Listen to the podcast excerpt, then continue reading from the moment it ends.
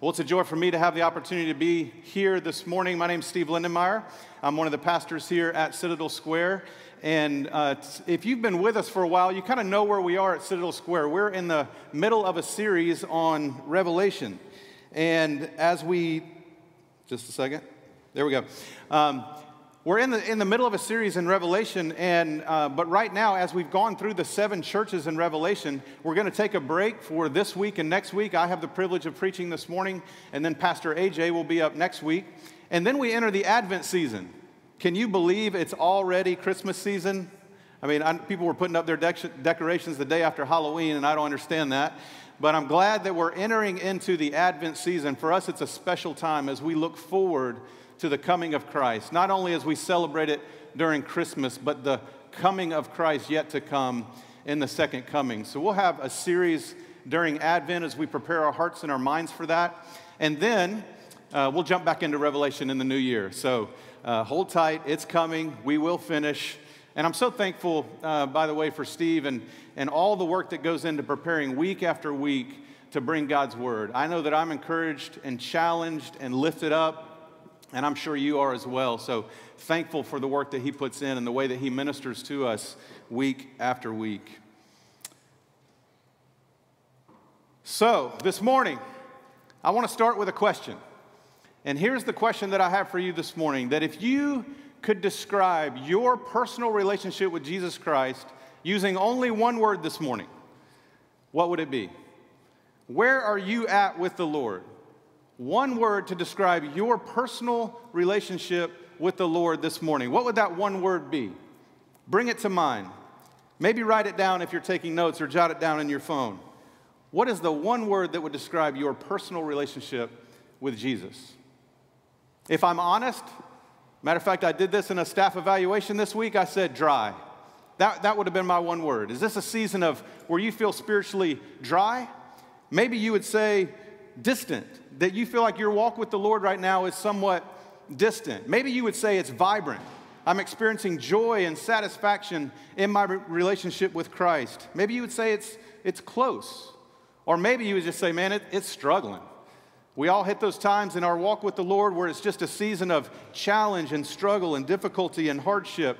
Or maybe if you're here this morning or if you're tuning in online, maybe your word would be non existent.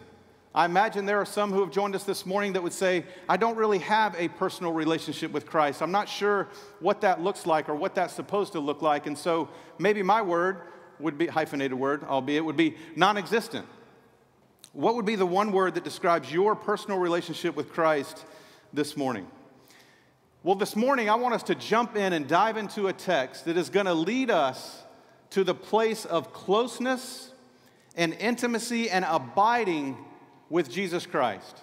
Not only are we going to see through this passage what it means to abide in Christ, but we're also going to see the promises and the benefits and the blessings that come as we do abide in Christ. So take your Bibles and turn to John 15. John 15, we're going to look at the first 11 verses in this chapter of John 15. Now, these are going to be on the screen for you. What I'm going to do is read through the entire 11 verses so that we can get the big picture of the story, the metaphor, the parable that Jesus is teaching. And then we're going to go back and look at the different aspects of what it means to abide in Christ and what are the blessings that come as we do. John 15, verses 1 through 11. Follow along with me. It says, I am the true vine, and my Father is the vine dresser. Every branch in me that does not bear fruit, he takes away, and every branch that does bear fruit, he prunes that it may bear more fruit. Already you are clean because of the word that I have spoken to you. Abide in me, and I in you.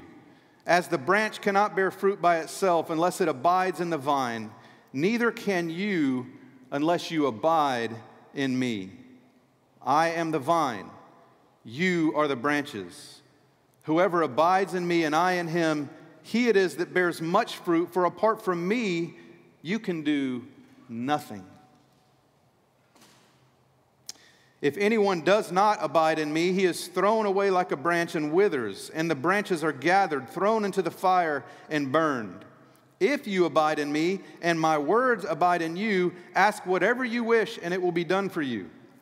By this my Father is glorified, that you bear much fruit and so prove to be my disciples. As the Father has loved me, so have I loved you. Abide in my love. If you keep my commandments, you will abide in my love, just as I have kept my Father's commandments and abide in his love. These things I have spoken to you, that my joy may be in you, and that your joy may be full. Let's pray. Father, this is your word. And we come this morning with expectant hearts that you would use your word and that you would not just increase our knowledge, but that you would transform our lives, that you would use this time of worship and this time of studying your word to make us more like you. God, we confess that wherever we come into this place this morning, if we're dry or if we're distant or if we're struggling or if we're feeling close and tight with you, God, wherever we are this morning, we want to abide in you. And we thank you this morning that it's possible because you abide in us. So, would you teach us this morning? Would you teach us through your word by your Holy Spirit that we might walk away from this place more like you than when we entered the building? And we ask it in Jesus' name. Amen.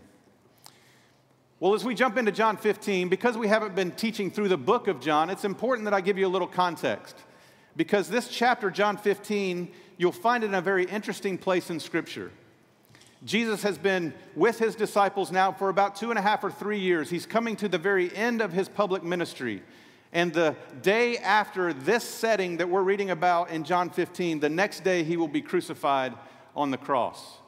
He's poured his life into the 12 disciples. He's taught them. He's ministered to them. They've served and ministered together. They've done life together. And now he comes to the place where not in, in not many hours from now, he's about to die on the cross for their sins, for your sins, and for my sins. And in John 12, just three chapters earlier, we see Jesus making his way into Jerusalem. He knows why he's going to Jerusalem. He's going to Jerusalem to die.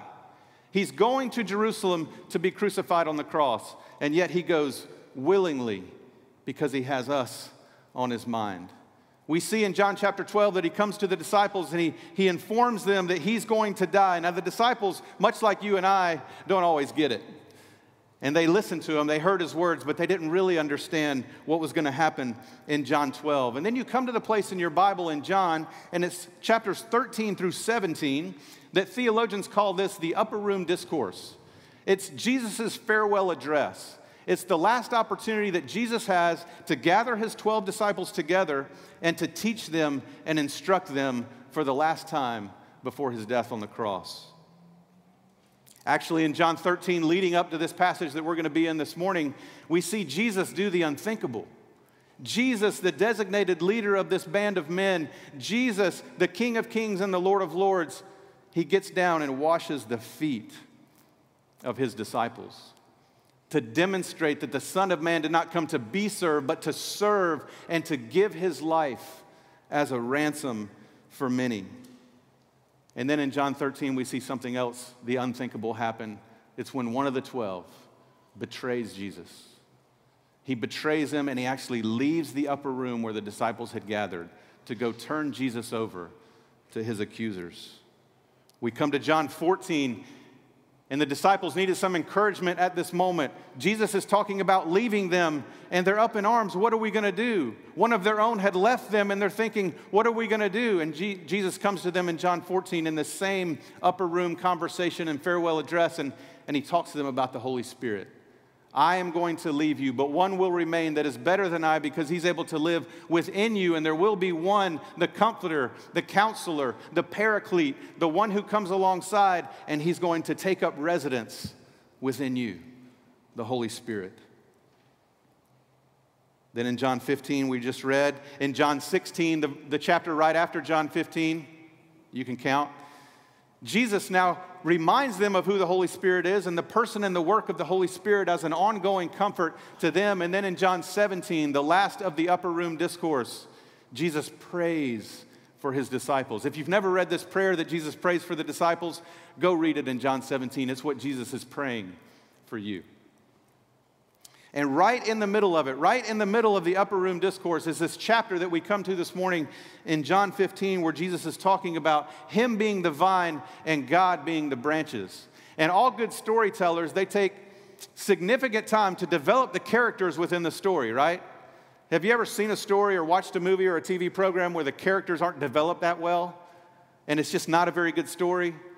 My wife and I watched one of the Hallmark Christmas uh, shows last night it was terrible character development. We're like, now who was that and why?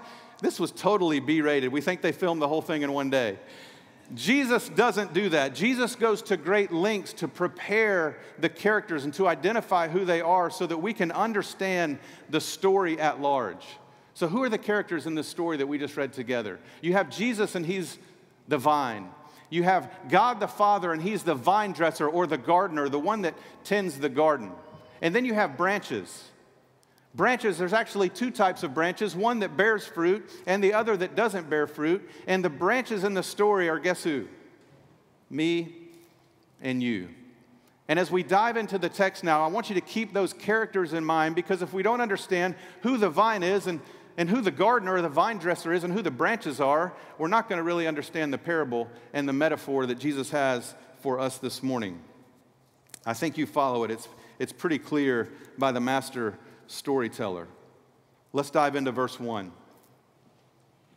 Are you there with me? John 15, it's on the screen behind me.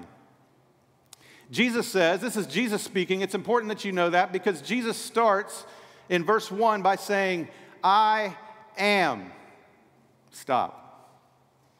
We're not even going to read the rest of the verse because there's so much significance. It's two words and three letters that's power packed with meaning and significance when Jesus says, I am. As a matter of fact, if you know anything about the book of John, uh, the Apostle John, the, the disciple John, is writing this to help people who don't know Jesus to come to know him and to place their faith and their trust in him. He's also writing John so that those who do know Jesus and have a relationship with him can be encouraged and established and strengthened in their faith. That was the two main reasons that John wrote the book of John. And he starts this chapter in John 15 with Jesus saying, I am. Now, this word I am is throughout the book of John because Jesus is trying to communicate to us who are you, Jesus, and what does it matter? Not only do we see it here in John 15, but it's the end of a string, a lineage of times in the book of John where Jesus uses these same words for you and me to understand who he is. In John 6, he says, I am the bread of life. In John 8, he says, I am the light of the world. In John 10, he says, I am the door for the sheep. Again in John 10, I am the good shepherd. In John 11, I am the resurrection and the life. And in John 14, I am the way and the truth and the life. This is who Jesus is. Do you know him? What difference is it making in your life? This was such a powerful, packed two words and three letters that at one point in John 8, Jesus said, I am. Before Abraham was born, I am. And when those words, I am, came off of the lips of Jesus, they took up stones to, to stone him and to kill him because this was a claim of deity. In saying I am, Jesus is saying, I am God. And this morning we're going to see him claim that I am the true vine. Jesus claims to be the true vine, meaning that there are other vines, there are other ways that you can find satisfaction and fulfillment, or at least that you can look for satisfaction and fulfillment outside of Christ. But Jesus is saying, I am the true vine. I am the place of satisfaction. I am the place of health. I am the source of fruit bearing in and through your life. Jesus is the vine. But we also see in this verse that God, the Father, and my Father is the vine dresser. Another version says the gardener, the tender of the, the vineyard, the one who looks after the vines and the branches and makes sure that they're growing as they are supposed to and bearing fruit as they should. And we see in this first verse the Father and the Son working together for the good of the branches. That's me and you. And the fruit that will come from our lives. Isn't it a beautiful picture? That God the Father and God the Son so care for us. It says He knows every hair on our head. He's intimately acquainted with all of your ways. He knows you and He loves you and He cares for you that you may be healthy and that you may bear much fruit. Well, let me ask you a question this morning. Why do vineyards exist? Why do vineyards exist? Wine, yeah. They, they exist to bear fruit. That fruit is used to make wine and grape juice, right? Vineyards exist. They're, I don't know if you've ever been to a vineyard, but they're not all that, they're not all that pleasing to the eyes. It's not like you take a selfie behind a, a vine. They have a purpose. The purpose of a vineyard is to bear fruit. It's not for its aesthetic beauty. There's a purpose to be had, and that purpose is to bear fruit. And so let's take a look as we go further at the dialed in and meticulous focus that the vine dresser has on making sure that the vineyard does what he created it to do. Verse 2. Every branch in me that does not bear fruit, he takes away. And every branch that does bear fruit, he prunes that it may, that it may bear more fruit. You see what happens, what's going on here in verse 2? There's two types of branches there are the branches that bear fruit, and there are the branches that do not bear fruit, the fruitless branches. And the interesting thing to look at in this verse, chapter 2, is that God the Father, the vine dresser, is acquainted with both. And he actually is involved and engaged with both types of branches, and he takes action with both types of branches. To one, he prunes, and to the other, he cuts off. Now, isn't it interesting that both branches get cut? One gets cut off and thrown away, the other branch gets cut back. And let me just tell you this morning getting cut off, bad. Getting cut back, good. Does it hurt in the moment, perhaps? Yes. But there's a purpose for the pruning shears of God when they come on our life. And the purpose is that we may bear more fruit. But you see, there are branches that are cut and they're cut off. And as we look further down in, uh, I think it's uh, verse 8, we'll get there in a minute, that those branches are not only cut off, but they're, they're thrown away and burned. The best way that I can describe these branches in this parable is these are superficial Christians. These are those who claim to have a relationship with Jesus, but they've never truly come to Him in repentance and faith. They may be in church, but they're not in the vine. And there's a radical difference between the two. The evidence of their superficiality is their fruitlessness. Much like the people that Paul describes in Titus 1, verse 16, when he says, They claim to know God, but by their actions they deny him.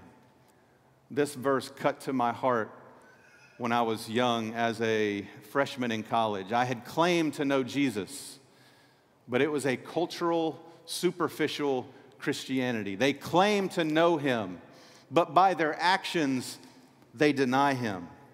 They profess faith in Christ, but there is no inward or outward fruit that would back their claim.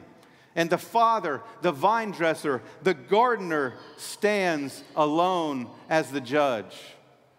The vine dresser alone knows the thoughts and the motives and the intentions of the heart and He and He alone can come and cut the branches that are not bearing fruit. Matter of fact, Jesus had already told the disciples just three chapters earlier in John 12 the one who rejects me and does not receive my words has a judge. And he was indicating that that judge is God the Father. Well, what does the vine dresser do with the fruitless branches. He takes them away. According to verse 6, I had it wrong a minute ago, not verse 8. And according to verse 6, these branches wither and they are gathered and they are thrown into the fire and they are burned. And this symbolizes the eternal judgment of all who are outside of Christ. And let me just plead with you, let me implore you, let me beg you this morning that if your word to describe your personal relationship with Jesus was non existent, then I urge you to come to Christ. to place your faith and your trust in the King of Kings and the Lord of Lords that can forgive you of all of your sins, past, present, and future. Well, what does Jesus do now? Or what does God the Father do now with the fruitful branches? He prunes them. But why? Why does Jesus prune the branches that are bearing fruit? Because he wants them to bear more fruit. He makes cuts to both. And you may be asking this morning, what type of fruit is Jesus referring to here? And actually, commentators are divided in, in their interpretation of this. Now, some would say it's the fruit of a righteous life, as Philippians 1 talks about, as Paul teaches us in Philippians 1. Or, or others will say, well, it's got to be the fruit of the Spirit in Galatians 5 love and joy and peace and patience and kindness. Isn't that what God's referring to? Doesn't He want that to be exemplified in my life? Or does it mean spiritual fruit that comes from evangelism and discipleship as we share the gospel with those who don't know Him and see them embrace Christ and trust Christ? Well, in my study of the context, I can say this it can't be any less than evangelism and discipleship, but it's probably more. So I'm going to take the both and approach. I believe that the fruit that Jesus is talking about is not only the fruit that comes in your life through abiding Him, through displaying the fruit of the Spirit, but it's also the life that comes out, it's, it's the fruit that comes out of your life as you have opportunities to be a blessing to those around you. It's, it's the fruit in and the fruit through your life. The point is that God wants us to be fruitful Christians. And so, what does He do? He prunes. Who does He prune? This verse says He prunes every branch, every fruitful branch. No one escapes.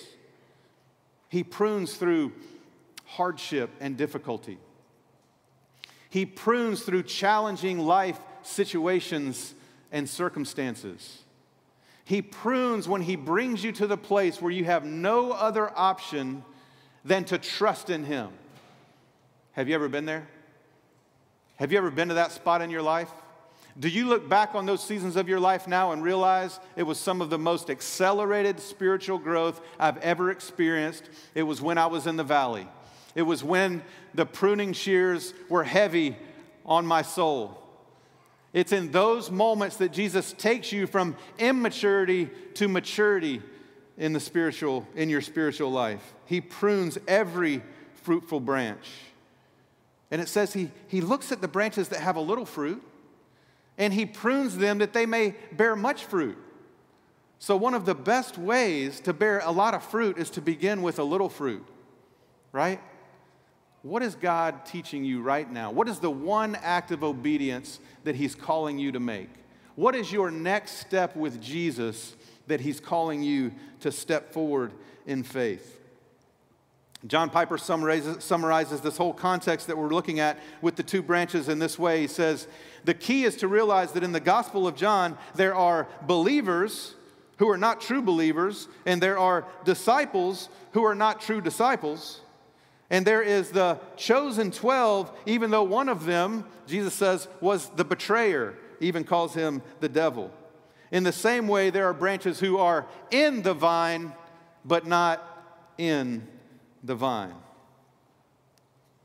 Verse 3. A great word of encouragement for us this morning. If you are truly in Christ and in the vine. Verse 3 says, Already you are clean because of the word I have spoken to you. And in order to understand verse 3, we must understand the context as I laid it out for you just a minute ago. Just a few moments earlier, in this same farewell address with Jesus and his disciples, one of them, Jesus, uh, Judas, not Jesus, one of them, Judas, betrayed Jesus and physically, literally left the room where they had gathered to go betray Jesus into the hand of his accusers. That must have created some angst among the disciples, don't you think? That must have created some sense of unsettledness among the disciples. They were a band of brothers. They, were, they had spent three years together, living together, serving together, feeding the multitudes together, traveling from city to city together. And now one of their own, Judas, betrays Jesus and leaves the room. Why is this significant when Jesus says, You are clean because of my word?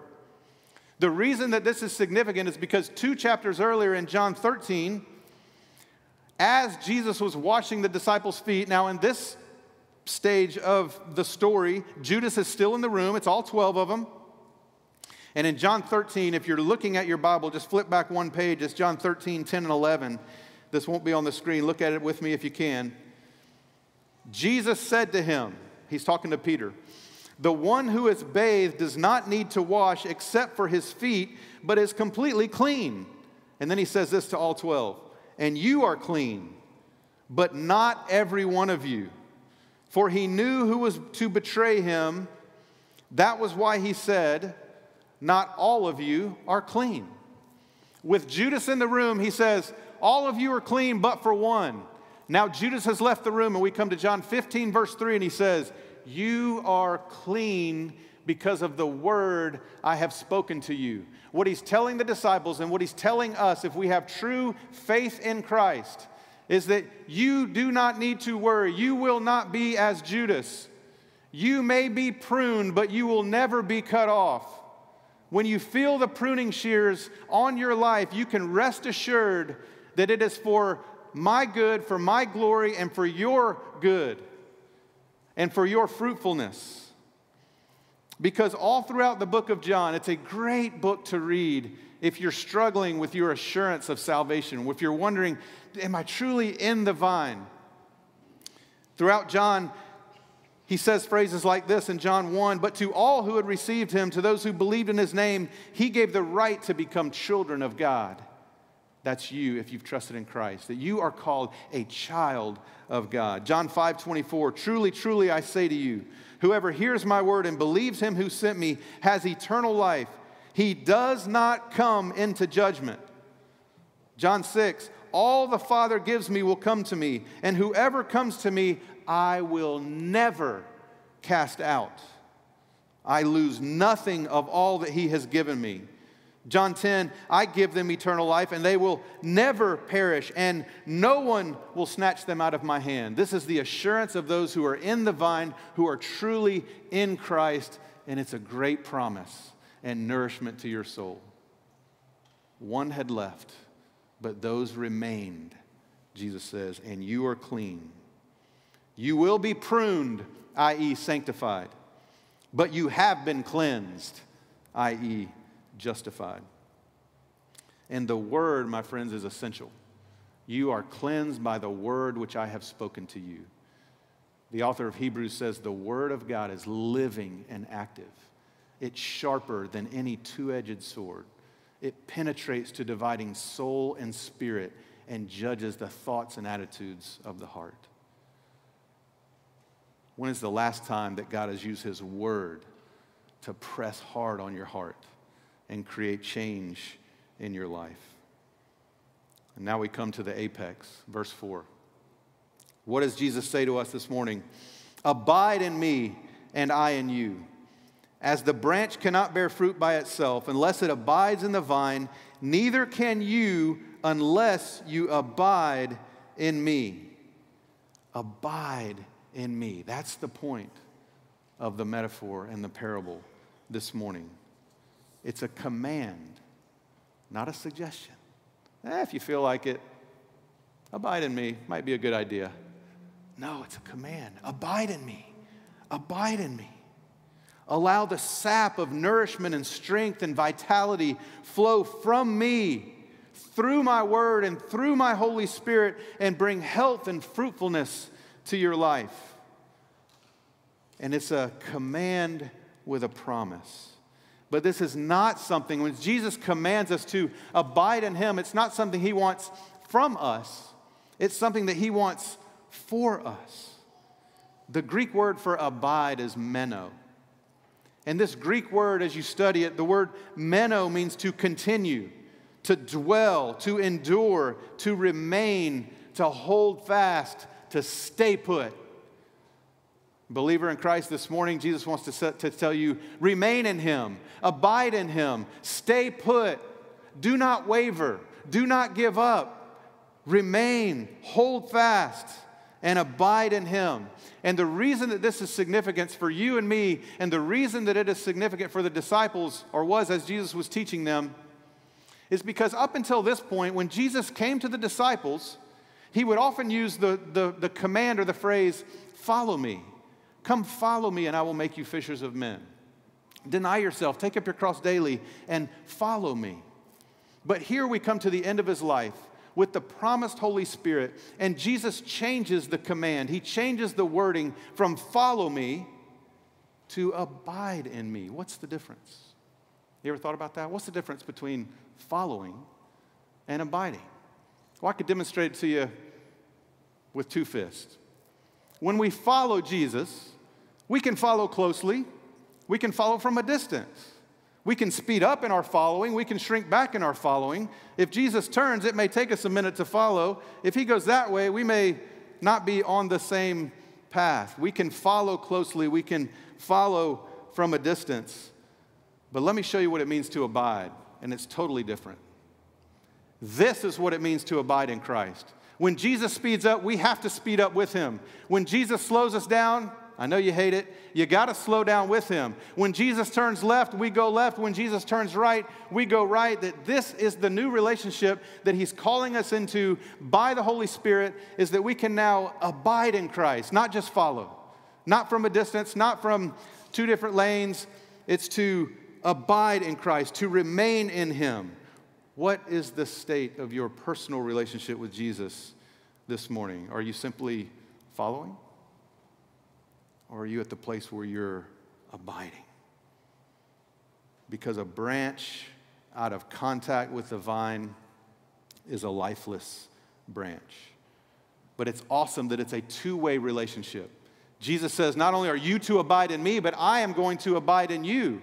Jesus has done the heavy lifting. Jesus has initiated a relationship with us. Jesus has forgiven us of all of our sins. Jesus has promised us a hope and a future. Jesus has imparted to us Himself in the Holy Spirit, and He's drawing us now to ask us to do our part to abide in Him. And we do that primarily through His Word. Believer in Christ, stay, continue, dwell remain, endure. The word abide, as we read these 11 verses, it's a power of observation this morning, great Bible study skills. The word abide in these 11 verses is used 10 times. The word fruit is used five times. So, what is the emphasis of this passage? It's abiding and bearing fruit. But what is emphasized more? By the power of deduction, Abiding is emphasized twice as much as fruit bearing. What does that say to us this morning? If we spend more time thinking about the fruit from our lives and how we can engage the lost world with the gospel, and less time focusing on abiding in Christ, then we're out of balance. If we as a church spend all of our time strategizing and planning and thinking how to engage the city or how to engage our neighborhood or how to engage the lost world, and we don't ever talk about abiding in Christ, then we are out of balance. 10 times abide, five times fruit. And yet the reality is, as we abide in Christ, actively, fruit will come. Verse 1 through 4 just sets us up with the command and the promise to abide in Him as He abides in you. But as we finish the text, we're going to see four promises that Jesus makes to us as a result of abiding in Him. And if you're taking notes, I'm going to say them. Don't worry, I'll repeat them. Here's what comes from abiding in Christ abundant fruit, much fruit, abundant fruit, powerful prayer, overflowing love, and complete joy. Did you get that? Abundant fruit, powerful prayer, overflowing love, and complete joy. Verse 5 I am the vine, you are the branches. Whoever abides in me and I in him, he it is that bears a little fruit. Oh, did I read that wrong? Oh, yeah, that's not what it says. He it is that bears much fruit. I'm gonna wake you up this morning. Say that with me much fruit. Much fruit. He it is that bears not a little fruit, but he it is that bears much fruit. Whoever abides in me. Here's the invitation whoever. You're a branch this morning. Welcome. Whoever abides in me, he it is that will bear much fruit. It goes on in verse 8 to say, By this my Father is glorified, that you bear much fruit and so prove to be my disciples. Have you ever wondered what it means? Like Christians talk about, we just need to glorify the Lord. We sing that, we worship, we glorify the Lord. Well, what does that mean? And I've often wondered, what does that mean? And here Jesus says in verse 8, By this my Father is glorified, that you bear much fruit. One way that we glorify the Lord is by bearing fruit both in and through our lives. As a matter of fact, I will be so bold this morning to say that this is the purpose for which you were created to bear fruit for His glory. And you might say, Well, that's a pretty bold claim, Steve. And I can say, Well, I didn't make it, Jesus did. John 15, 16. It's in the same chapter, but we didn't go all the way to the end in our slides. Listen to this or look down on your page. John 15, 16. It says, You did not choose me, but I chose you and appointed you that you should go and bear fruit, and that your fruit should abide. Isn't this awesome? I chose you that you may go and bear fruit. It is the purpose for which you were created and drawn into a personal relationship with Jesus. It's not about you. It's not about you, it's about what God wants to do through you. He's gotten it to you, the truth, the gospel. He's gotten it to you so that He can get it through you to a lost and dying world. And then I love it. He says, Not only will you bear fruit, so that whatever you ask, the, uh, sorry, that you should go and bear fruit and that your fruit should abide. You get the picture? God uses me to bear fruit the fruit that comes from my life then it abides in Christ. And what's the promise for those who abide in Christ? They're going to bear fruit. And if they bear fruit that abides in Christ, what's the promise for those who abide in Christ? They're going to bear fruit. So, as I abide in Christ today, not only do I have a chance to impact this generation, but I have an impact to impact, I have the opportunity to impact future generations to come. What an awesome thought. The fact that the disciples abided in Jesus 2,000 years ago we are now sitting here talking about Jesus because the branches abided, fruit came that abided, that bore fruit, that abided, that bore fruit, and here we are today. God wants to use you to bear much fruit, abundant fruit. What are your God sized prayers this morning? I heard a pastor say, What are you trusting God to do that is doomed to failure unless God is in it? That's a great question. What are you trusting God to do that is doomed to failure unless God shows up? We're going to jump down to verse 7. The first promise was abundant fruit. The second promise is powerful prayer. Powerful prayer. If you abide in me and my words abide in you, ask whatever you wish and it will be done for you. Ask whatever you wish and it will be done for you. Now, some of you just heard that and like, ooh, I just got the golden ticket. I just got a genie in a bottle. I just rub the bottle, genie comes out, and I say, This is what I wish for. I want a Ferrari for Christmas. I don't think that that's what God intends when He says, Ask whatever you wish, and it will be done for you, because there is a context. When my words abide in you, ask whatever you wish. Because when the word of Christ dwells within us, we're going to be conformed to his image and we're going to pray back to him his will. Psalm 37 4 says, Delight yourself in the Lord, and he will give you the desires of your heart. Most people read, Oh, God's going to give me the desires of my heart. Don't forget the first part of the verse. Delight yourself in the Lord, and he will give you the desires of your heart, because your heart will be shaped into the image of his heart, and you'll be praying back to him his will. Certainly, he will give that to you. And I know part of his will is that you not only abide in Christ, but bear fruit. And that's done through his word. And you might ask, well, Steve, how is that done through His Word? I'm going to say this in 30 seconds. I'll try. Here's how you abide in Christ through His Word use your hand as an illustration. Everybody's got one. Use your hand as an illustration. You'll always remember this. There's five ways. You have five, four fingers and a thumb, five appendages. Here's how you abide in His Word you hear it. You hear it when you're at church on Sunday. You may hear it on a podcast or something you listen to in your car. You hear God's Word. You read it. You read it like a book. You read it from cover to cover. You read it one chapter at a time. January is coming. New time for Bible reading plan. Read it. You study it.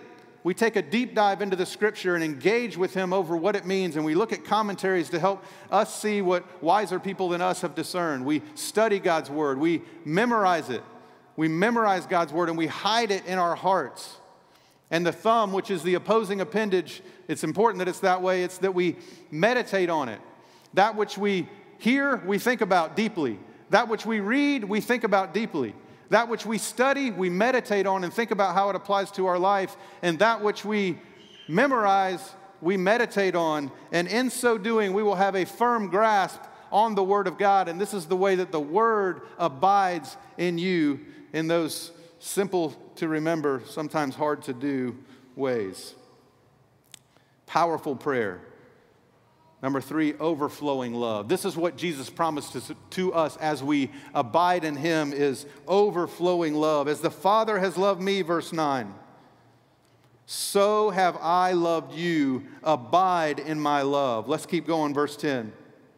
If you keep my commands, my commandments, you will abide in my love, just as I have kept my Father's commandments and abide in his love. Do you see what Jesus is telling us right here that Jesus loves us. Jesus loves you with the exact same love that the Father had for him. What kind of love is that? It's an amazing love. It's a gracious and compassionate love.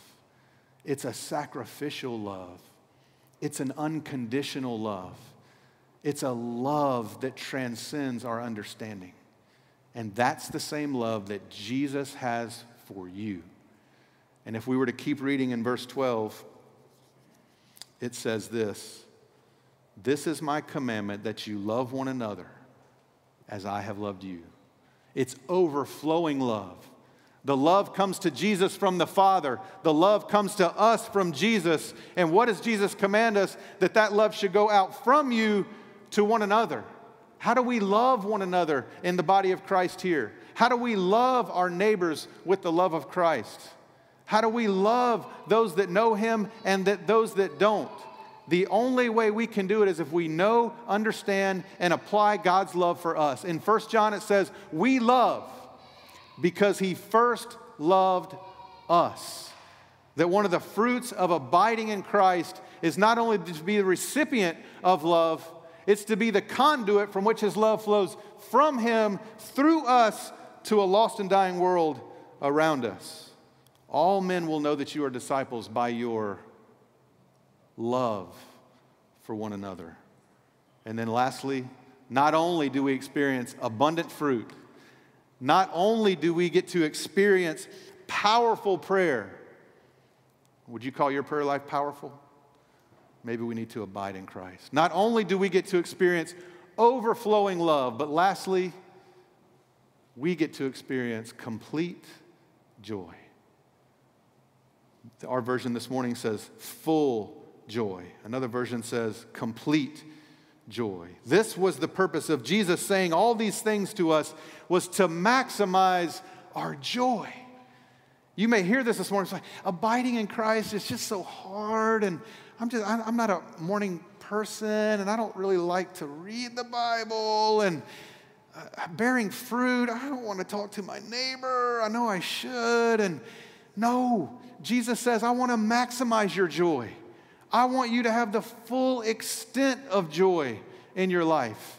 And the only way you're going to know true, full, and complete joy is when you abide in Christ and when you allow Him to bear fruit in and through your life.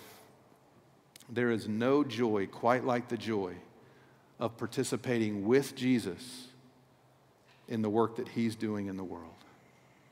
Just this last week, I had an opportunity to, to, share the gospel, to explain the message of Christ to somebody that didn't know, had never heard. And there was this immense joy that came through just being available, just being a conduit from his blessing of his blessing that flowed from him through this broken vessel to the world around us. Joy incredible joy, intense joy. This is what God wants for you. So much so that in the prayer that Jesus prays just two chapters later in John 17, he's praying for the disciples and he says, I say these things while I'm still in the world so that they may have the full measure of joy within them. That's what Jesus wants for you this morning. How do we get there? By abiding in Christ realizing that He abides in us. And as we do so, the promise that comes is abundant fruit, it's powerful prayer, it's overflowing love, and it's complete joy. How would you describe your relationship with Christ this morning? If I were to ask Jesus, Jesus, what do you want for us in our relationship for you this morning? I think Jesus would say, Abide. Abide in me because I, what I want for you is this, not this. Would you come to Christ this morning and abide in him? Let's pray. Father, thank you for your grace and your mercy that was poured out onto the cross where you made a way for us to now live in an abiding relationship with you.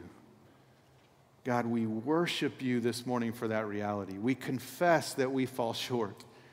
And every time we fall back, you run towards us, just as the Father ran to the prodigal son. That you run towards us and you embrace us and you love us. And we rejoice in that reality this morning. Help us, Lord Jesus to abide in you. It's in Jesus' name that we pray. Amen.